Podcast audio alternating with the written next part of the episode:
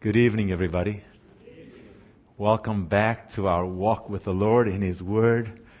Last uh, two meetings we've had, two phrases we hope you could have remembered. If not, we'll just review and remind you of them. Let Christ in and He'll cleanse you from sin. You want to say that with me? Let Christ in and He'll cleanse you from sin. Sometimes we use the big word justification by faith. That's what we were talking about. Following that, we talked about the concept of sanctification. Grow in the Lord by the light of His Word. You want to say that with me? Grow in the Lord by the light of His Word. Let us pray. Holy Father, bless us now here as we spend again some time this evening in your holy word. Help us to learn what you would have us know this evening so that we can better reflect Jesus Christ. In his name we pray. Amen.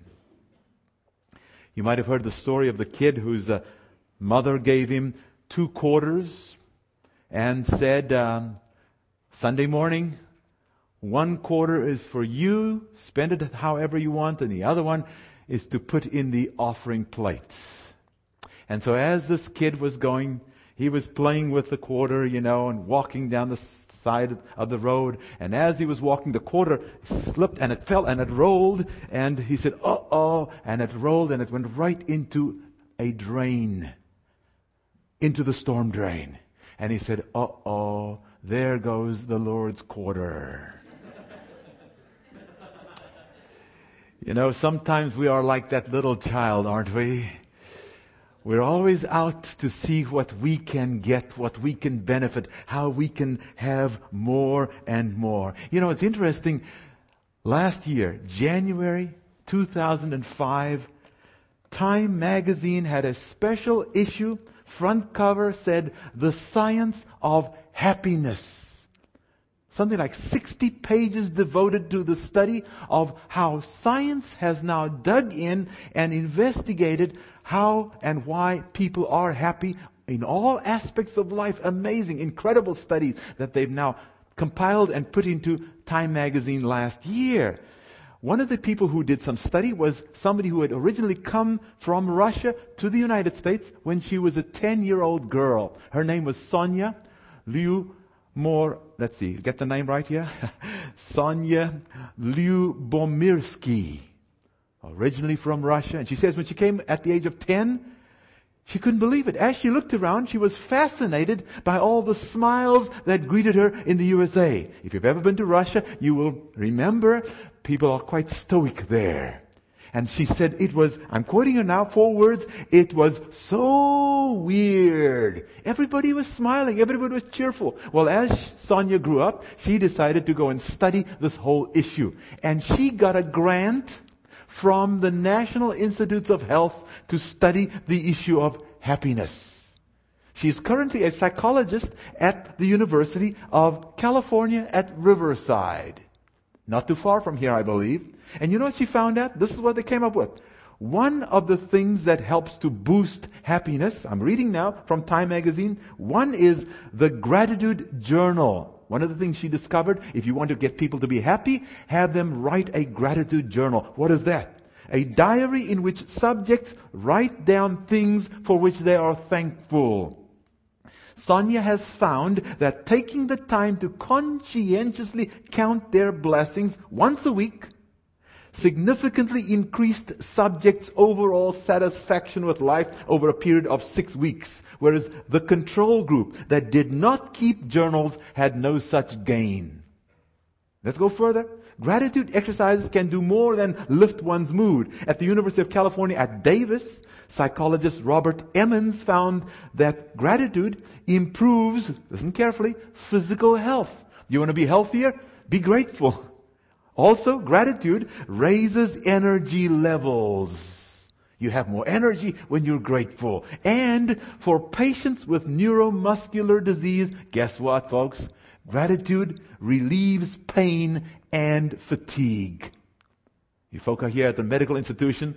This is fascinating things they have discovered. And so what they have done now, they have suggested eight things Eight steps toward a more satisfying life. I'm going to run through them very briefly because it's fascinating as you read what Time magazine is putting together from the science of happiness. Then we will go and see what the Bible teaches. It's interesting. Listen to these eight steps toward a more satisfying life according to these psychologists from their study. Number one, count your blessings.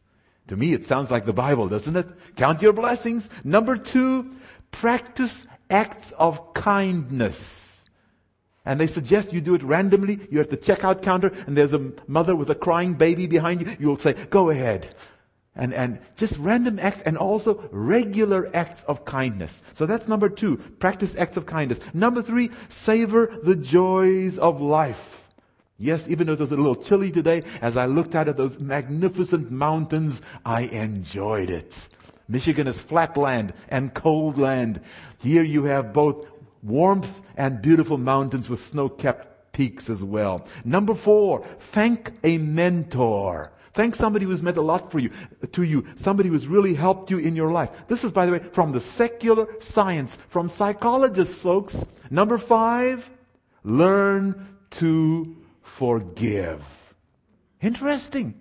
Again, sounds like the Bible. No, they are, these are psychologists that are suggesting you want to be happy, these are the things. Number one, count your blessings. Number two, practice acts of kindness. Number three, savor life's joys. Number four, thank a mentor. Number five, learn to forgive. Number six, invest time and energy in family and friends. Contrary to what we often might be thinking, if I want to be happy, I better invest time myself. No, invest it in others, number six. Then number seven, take care of your body. Okay? That means what? Plenty of sleep, exercise, stretching, smiling, laughing, all enhance your mood. Okay? So they suggest practicing that regularly. And finally, number eight. Develop strategies for coping with stress and hardship. I'll read further. There is no avoiding hard times. Religious faith has been shown to help people cope. Interesting. And they talk further about it. Let me read you just a statement or two more about this idea of religious faith. They say, this is a heading here on another page, religious people have are less stressed and happier than non-believers. And research is beginning to explain why. Very interesting. As I, as I read this magazine, I thought, this is exciting information. Listen carefully. Studies show that the more a believer incorporates religion into daily living, what does that mean? Attending services like you are tonight, reading scripture, and praying, the better off he or she appears to be on two measures of happiness. Which are the two measures? Frequency of positive emotions and overall sense of satisfaction with life. Attending services has a particularly strong correlation to feeling happy and religious certainty, the sense of unshakable faith in God and the truth of one's beliefs. So very interesting. Here is what Time magazine has put together from what the scientists have discovered if you want to be happy. Let's now go to the Word of God. Let's see what the Bible tells us. A quick review. Let's go to Isaiah chapter 43 verse 1 because it captures just in one verse what we have looked at at the past two meetings. A quick review, Isaiah chapter 43 verse 1, and it also helps to set the tone for some of the things the Word of God will show us this evening. Isaiah chapter 43 verse 1. I'm reading from the New King James Version again. But now, thus says the Lord, who created you, O Jacob, and he who formed you, O Israel. Fear not, for I have redeemed you. I have called you by your name. You are mine. Now, somebody might say, oh, but that's ancient Israel. Hold on, folks. The Bible talks about believers in Christ are called spiritual Israel. We are Israel too. And so this applies to us as well. And the two things that come out of this verse, very interesting. God says, I have created you and I have redeemed you. Yes, two things, very vital. And we talked about that in our last couple of meetings. Because we have been redeemed, we choose to have that right relationship with our Redeemer. That's why we said, let Christ in and He'll cleanse you from sin. And on the other side, we say, yes, once we've accepted Jesus Christ, we have the right relationship, then we make a covenant commitment with the Creator. That's why we had that second phrase that talks about growing in the Lord, okay? And that's the whole idea here. The two things are both in the verse and it ends up with three words, you are mine. We're God's both by creation and by redemption. Now, if we belong to God, here's the question. If we belong to God, how are we then going to live? If we are belonging to God, how will we be living for God? That's the question I want to address this evening. Do the conclusions of the scientists in this Time magazine corroborate, confirm what we find in the Bible? So let's go now to James chapter 1 verse 17, our first real verse on our topic. Chapter, uh, Isaiah was just a reminder, a review of what we've had in the past to a large degree. Let's now go to James chapter 1 verse 17 because we're going to talk about this evening belonging and be living. What does that mean? If God says you are mine, what are the implications for us as Christians? James chapter 1 verse 17 says, every good gift and every perfect gift is from above and comes down from the Father of lights with whom there is no variation or shadow of turning. In a nutshell, everything you have, everything I have, all comes from where? From God, right? In a certain sense, folks, you and I are, if you want to use the term, stewards. That's the old English term, right? Nowadays, what do we say? Oh, he's a business manager. Let's be a more, little more highfalutin. We are all CFOs. What is that? Chief Financial Officers. God has put in our care all kinds of wonderful gifts.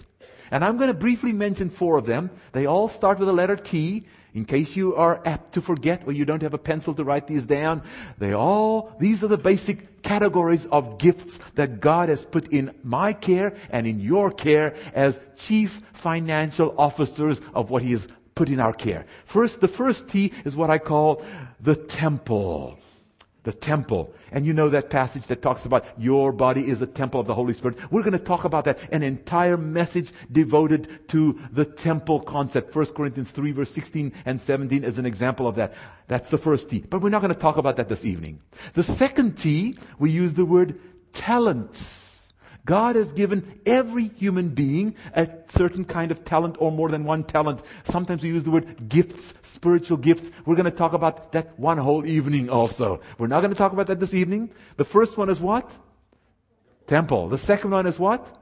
Talents. So the temple and the talents, we'll spend an entire message on gifts. What does this mean? What kind of spiritual gifts? We'll talk about that later on, and you can see that Specifically, 1 Corinthians 12 through 14, three chapters there talk about those gifts.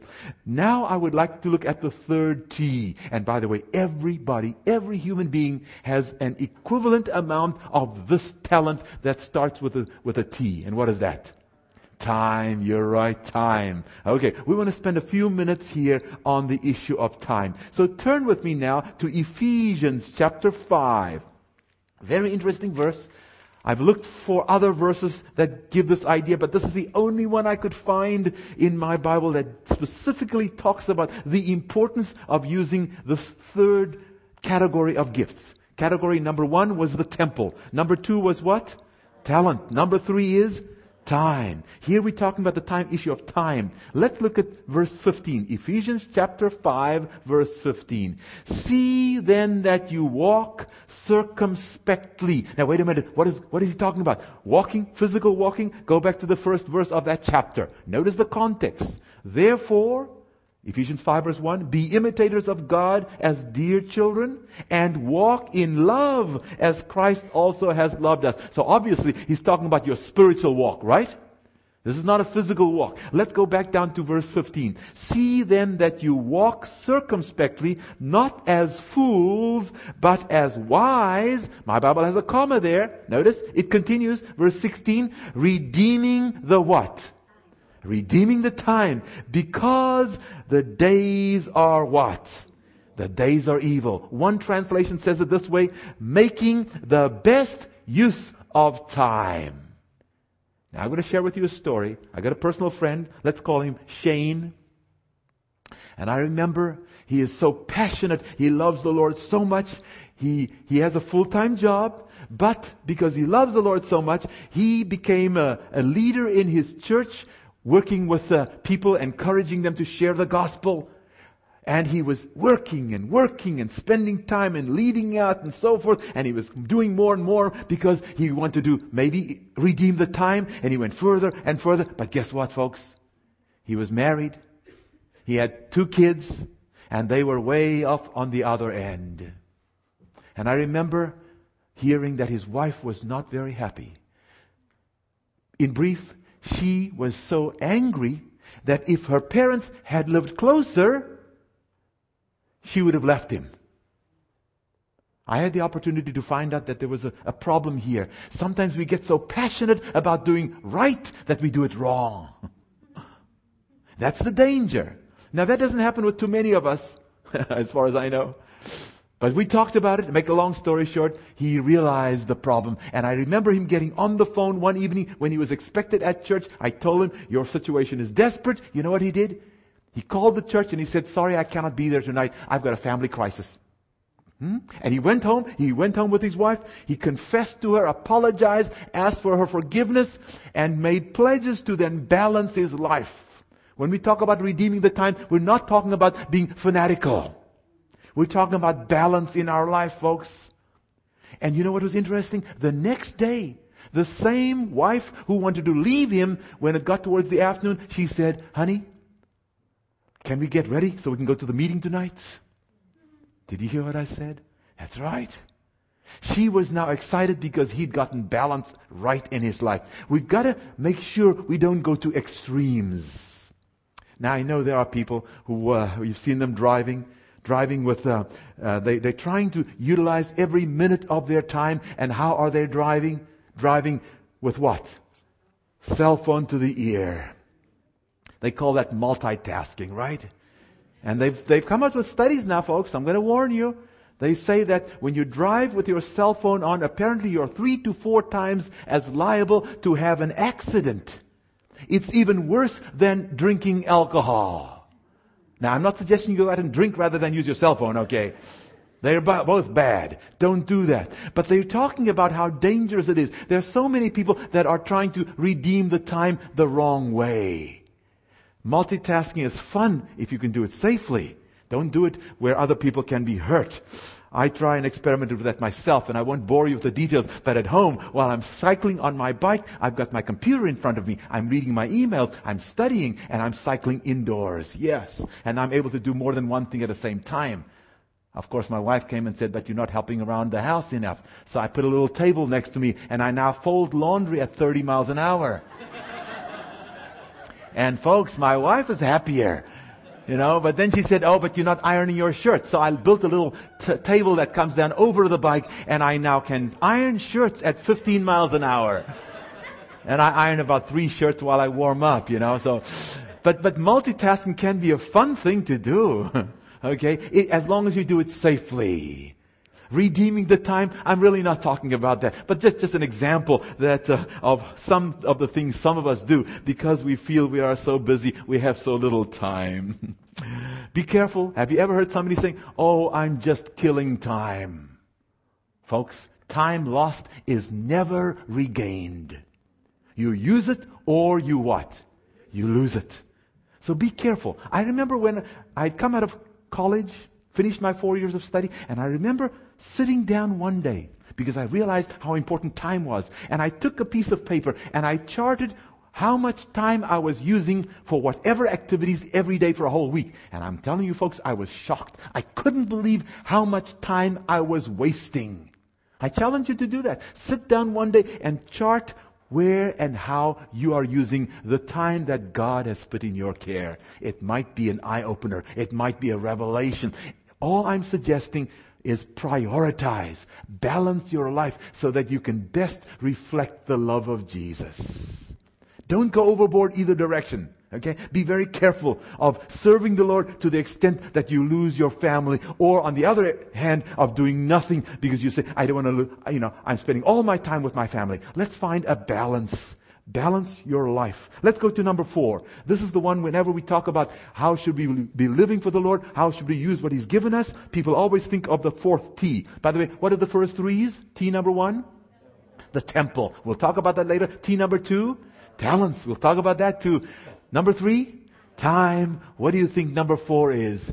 Treasures. Aha, you're right. Treasures. Number four. Go with me now to Deuteronomy chapter 8 verse 7. You see, God knew when He was providing for those Israelites a beautiful home. God knew right away that there would be a problem if He sent them and He provided for them this wonderful land flowing with milk and honey. And so now look what God warns, cautions, reminds these people about as they are going in. Deuteronomy chapter 8 verse 7 says, For the Lord your God is bringing you into a good land, a land of brooks of water, of fountains of, and springs that flow out of valleys and hills. Verse 8, a land of wheat and barley, of vines and fig trees and pomegranates, a land of olive oil and honey, a land in which you will eat bread without scarcity, uh, in which you will lack nothing, a land whose stones are iron and out of whose hills you can dig copper.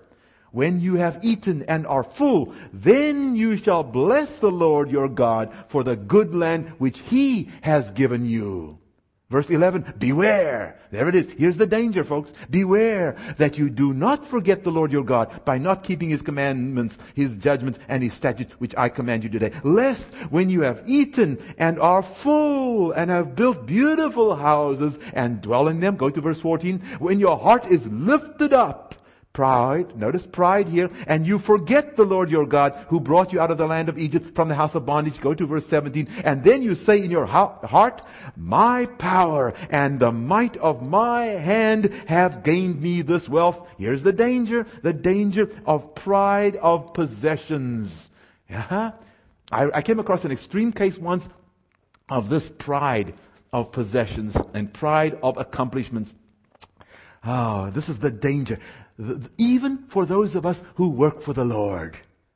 You know, this idea, oh, I, our church has had so many baptisms. We are the best. We are the greatest. It can happen even in religious spheres. Be careful. Pride. No matter what you do, you can become proud. Okay? This is, and I'm stopping there. Be careful. It reminds me of Nebuchadnezzar. Nebuchadnezzar who said, isn't this great Babylon that I have built? Remember that statement he made? I want to show you a picture here briefly because here is a picture called the thrills of victory. And I wanted to mention this because last year something happened in New York.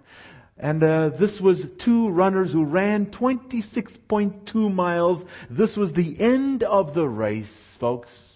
After running a full marathon, they came in the Kenyan right here, Paul Tergat, the South African right here, Hendrick Ramaala, they came in one, less than one third of a second apart after running 26.2 miles. Less than a third of a second apart. 0.32 for those who want to be mathematically correct. And I went and I read to see what Paul Tergat said. And I've read about him before. A humble man. You know what he said? And I actually wrote it down. He said this. When I hit the tape, that's the first time I knew I would win. You don't find him boasting, I am the greatest. He is the fastest marathon runner in the world. He holds the world record. Five times cross country champion in the world. He is one of the most incredible runners ever. But you don't find him boasting, I am the greatest. There was an athlete years ago who kept walking around saying, I am the greatest. And I think you know who I'm talking about.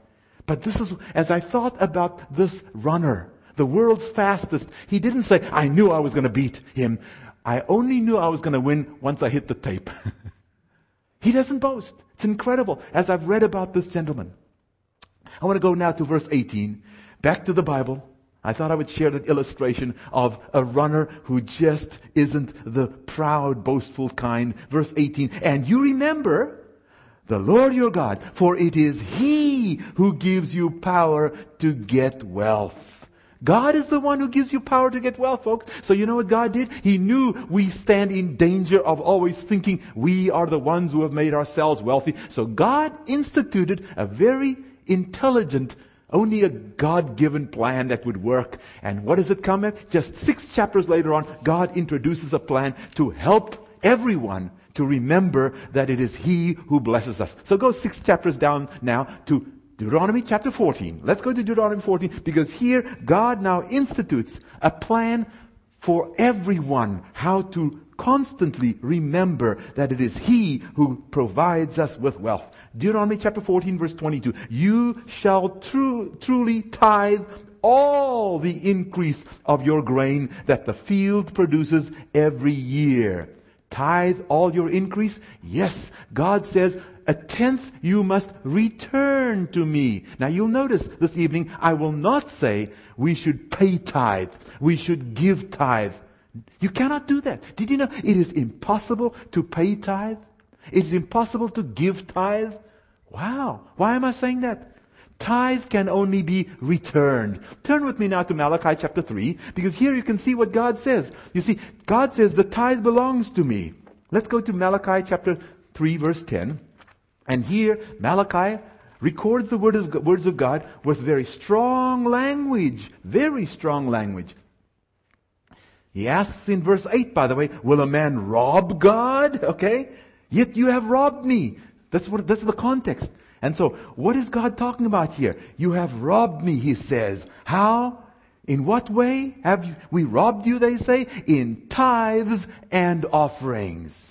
And he goes on, you're cursed with a curse, for you have robbed me, even this whole nation. And then God continues, bring all the tithes into the storehouse. Hold on. Somebody says, oh, that's Old Testament. Oh, by the way, it is reiterated in the New Testament. Jesus reaffirms the principle in Matthew chapter 23. And the purpose of this is to spread the gospel. In 1 Corinthians chapter 9, it comes out very clearly. Tithing is still a biblical principle. Bring all the tithes in the storehouse, that there may be food in my house and try me now in this. By the way, the only place in the Bible God challenges me and you to test Him, to prove Him, to try Him in this. Says the Lord of hosts, if I will not open for you the windows of heaven and pour out for you such a blessing that there will not be room enough to receive it. Incredible. Now I want to back up to a story I shared with you the very first night when I shared that very first day Virtuous Valentine. And I shared with you how I met my wife, Linda. We were in South Korea working as student missionaries. And I stopped the story where we met and got married and so forth. I didn't tell you some of the rest of the story, which I want to share with you right now. You see, while we were working in Korea, we had two month terms and, the, and we had five classes each. Two month terms. We were, I was there for 14 months. So you can calculate. And at the end of every term and every class, almost every class we'd have a party and they would bring a gift for the teacher. So over time, when we calculated this, and this is in the late 1970s, Linda and I calculated that we had received more than 2,000 US dollars worth of gifts. And here we were now just about ready to set out on our honeymoon. And as I reflected on that passage, you must bring a tithe of all your increase I said, Ooh, Linda, we have been blessed by these wonderful gifts. Incidentally, one of which, if you come to our house, you'll see it right there, a beautiful vase, oriental vase. We still have some of these precious treasures. I said, what do we do? We need to return a tithe. Unfortunately, the students hadn't brought us money. what do we do? We said, well, we have money set aside for our honeymoon. Honeymoon money? Yes. Let's take out of the honeymoon money and we'll put $200, return a faithful tithe to the Lord in gratitude for His gifts. We decided to do that. God says, test me now in this. And we said, okay, we will do that, Lord. You said we should. We'll test you. So we set it on our honeymoon. Now, we'd gotten married in South Korea and I wanted my wife to get to meet the rest of my family and friends. So we went to South Africa and we went down to a city now, this is just one of the stories. I don't have time to share all of them. But we went to a town where my father had been a pastor something like 15 years before. And when we, as we were coming by train, I said to my new wife, Linda, you know, there are two places I'd love to have taken you. One is the Cango Caves. Oudtshoorn, the town, is famous for two things, Cango Caves, and secondly, ostrich farms. I said, those are the two things I wished I could have taken you to, but we don't have the money because we returned a faithful tithe. We cannot afford it. But I just wished I could have. But we'll go to the, to the place where I lived as a kid. I'll take you to the stone church that my dad built and we'll look around at the town, you know, and so forth. There's, there are enough interesting things we can kind of look at. And we arrived at the train station and my buddy, Sam, I had sung in a quartet with him many years before. I was first tenor, he was bass, and he was the pastor in that town, and he showed to pick, showed to pick us up. We got into his VW bug, and as we were driving away, Sam turned to me and said, Hey, Ron and Linda, good to meet you. Ron, I've decided I'd like to take you to the Cango Caves today. And I, I, before I could say, but Sam, we cannot afford it. And by the way, the Cango Caves is somewhat like Carlsbad Caverns, okay? It's beautiful with stalactites and stalagmites. It is so large that the Vienna Boys Choir had a concert in one of the caves. It was so huge to have enough place for the audience as well. I wished I could have taken her there. And before I could interject, Sam said, Oh, by the way, you're my guests, so I'm going to pay for it. I said, Wow. I looked at my wife. I said, Wow. How did he know? How did he know? That's one of the things I want to do. So he drove us all the way out there, 20 miles or so. And then he said, by the way, guys, I'm not going in. I've gone in many times before. I've got work with me in the car. You guys enjoy yourselves. And we went in and had a wonderful time going through the Cango caves. And when we came out, Sam said, by the way, there's one more thing I'd like to do for you. What is it, Sam? He said, I'd like to take you, if you're interested, to one of the two major ostrich farms.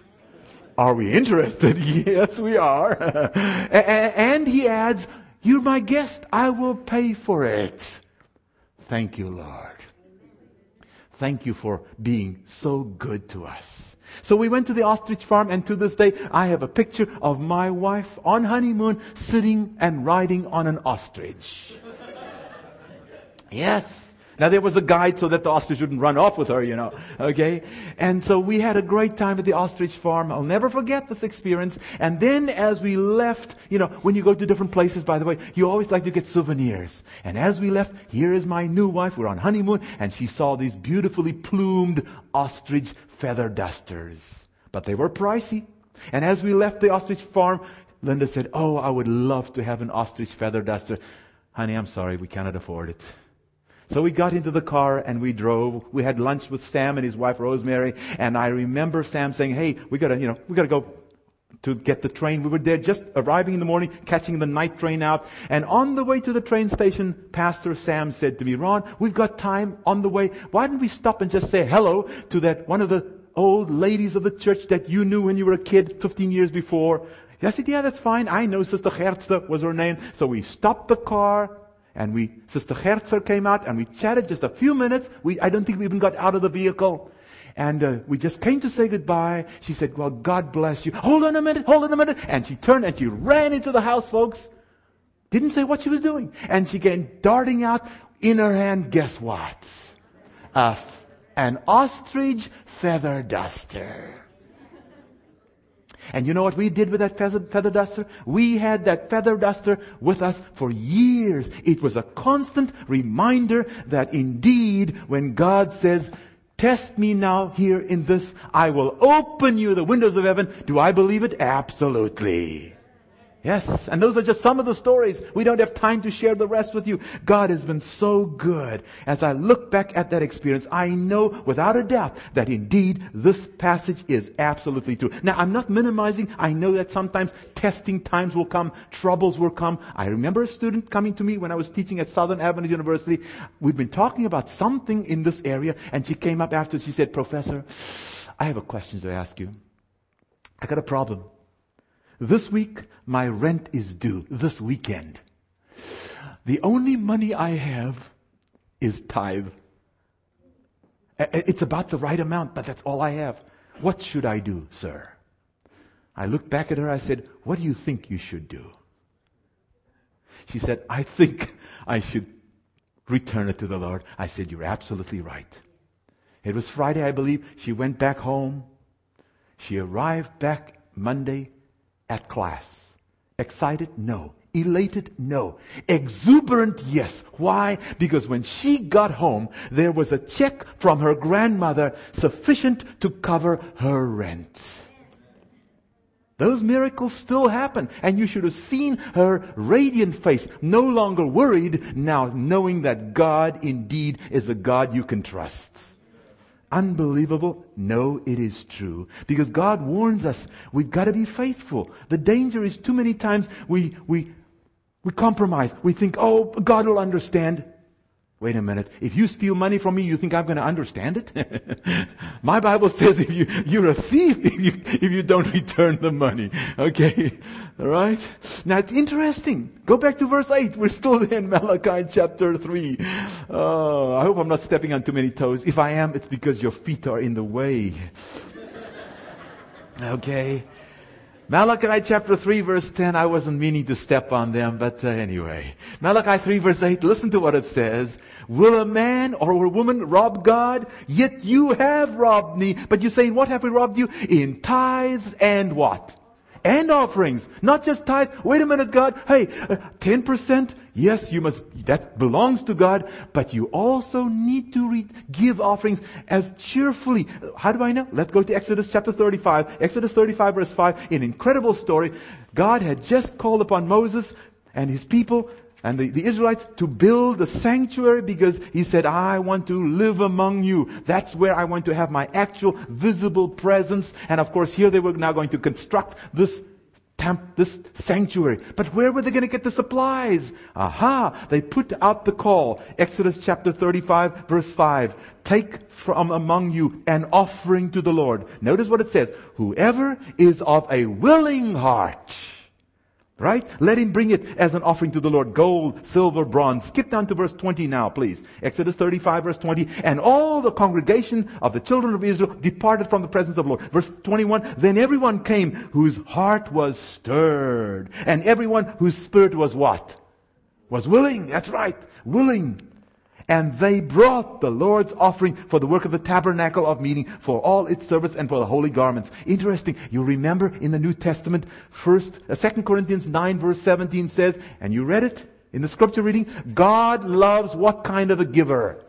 A cheerful giver, a willing heart. Go to chapter 36 with me briefly. Look what happened. These were the willing, cheerful people. Chapter 36 verse 4. Then all the craftsmen who were doing all the work of the sanctuary came, each from the work he was doing, and they spoke to Moses saying, the people bring much more than enough for the service of the work which the Lord commanded us to do. So Moses gave a commandment that they, that, that, and caused, and they caused it to be proclaimed throughout the camp saying, let neither man nor woman do any more work for the offering of the sanctuary.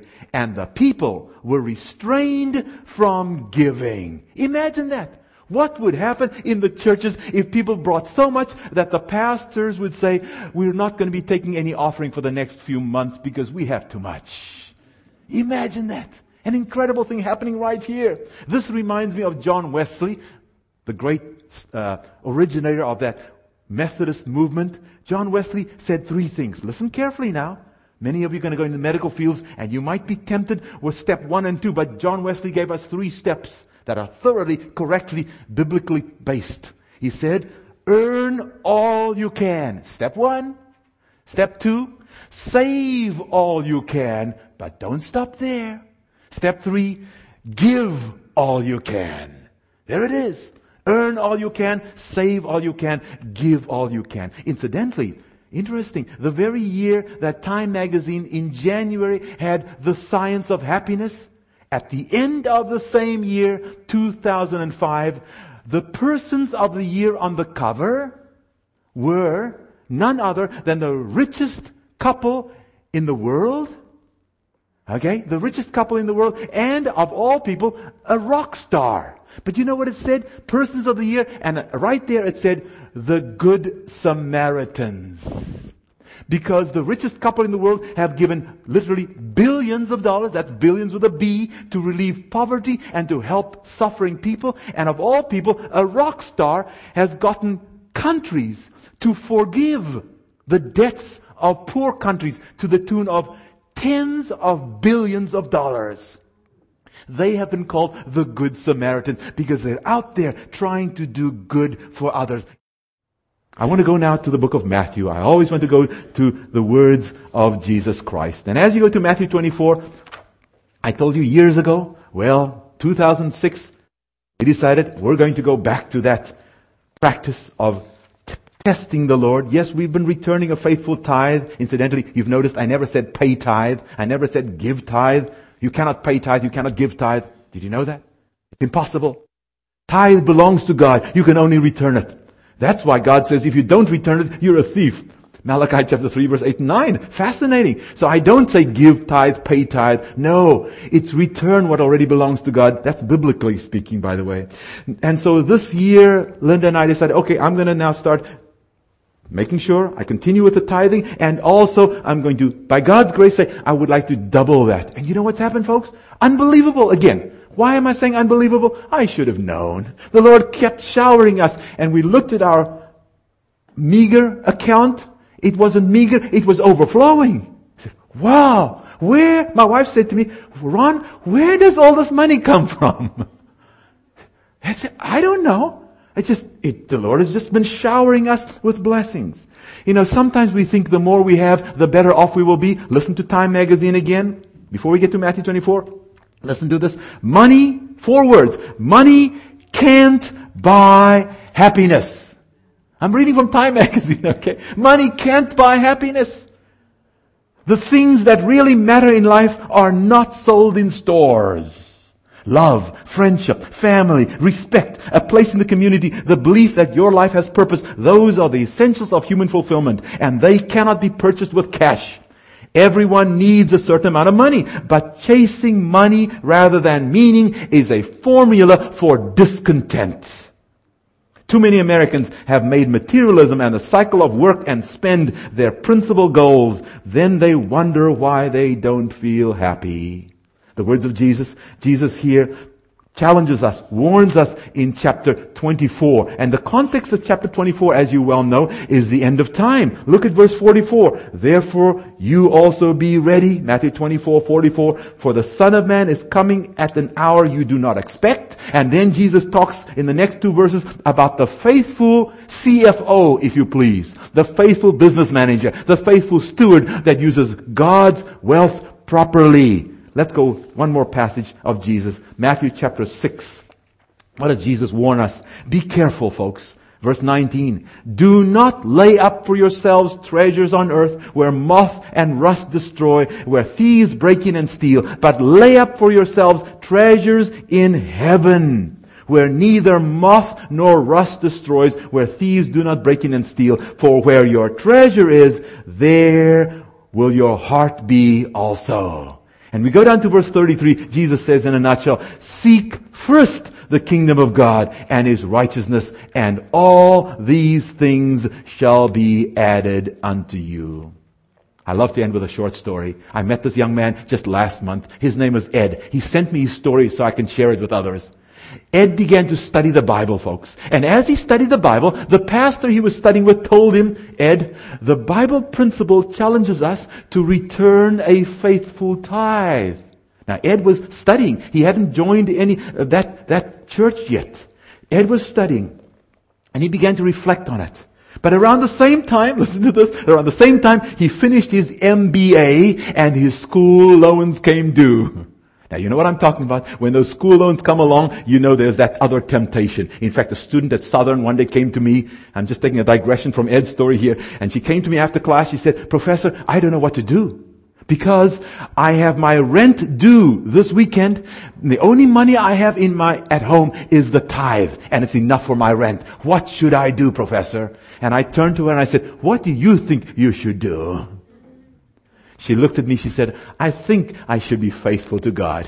I said, you're right. And she went home deciding to return the faithful tithe because it belonged to God. She came back after the weekend exuberant. She said, you won't believe what happened. When I got home, there was a check from my grandmother for just as much as I needed for my rent.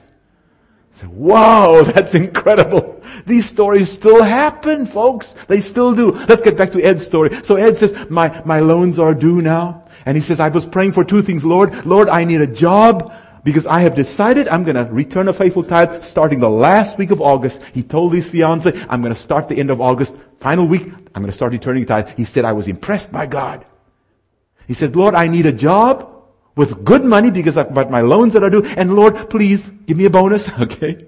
I'm using my own words. I need a job close by. I don't want to travel all the way to New York City. That's where the good jobs are. Give me a job close by. And guess what, folks? The last week of August was when he got a job. The job, he says, was the income was three times of what he was now returning in tithe, and it was five miles away from his home. Listen to the words of Ed. I'm quoting him now. Thank God for giving me the courage to trust him and obey him. Yes, Ed is still studying the Bible. He hasn't joined any church as he's been studying now.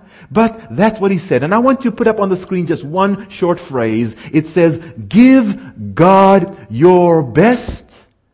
He'll take care of the rest. You want to say it with me? Give God your best. He'll take care of the rest. Again, give God your best. He'll take care of the rest. Remember the passage as Paul says, and my God shall apply all your need according to his riches in glory in Christ Jesus. The question I want to leave you today with is simply this. Are you willing, like Ed, to trust God and obey him and thus be a faithful manager of his gifts that he has placed in your care. Let us pray. Holy Father, thank you for entrusting each one of us with various gifts, all these good gifts you've given us, whether it be the temple you've blessed us with, the, ta- the, the talents, the time, or the treasures. Help each one of us to be willing to trust you and to be faithful to you in Jesus' precious name. Amen.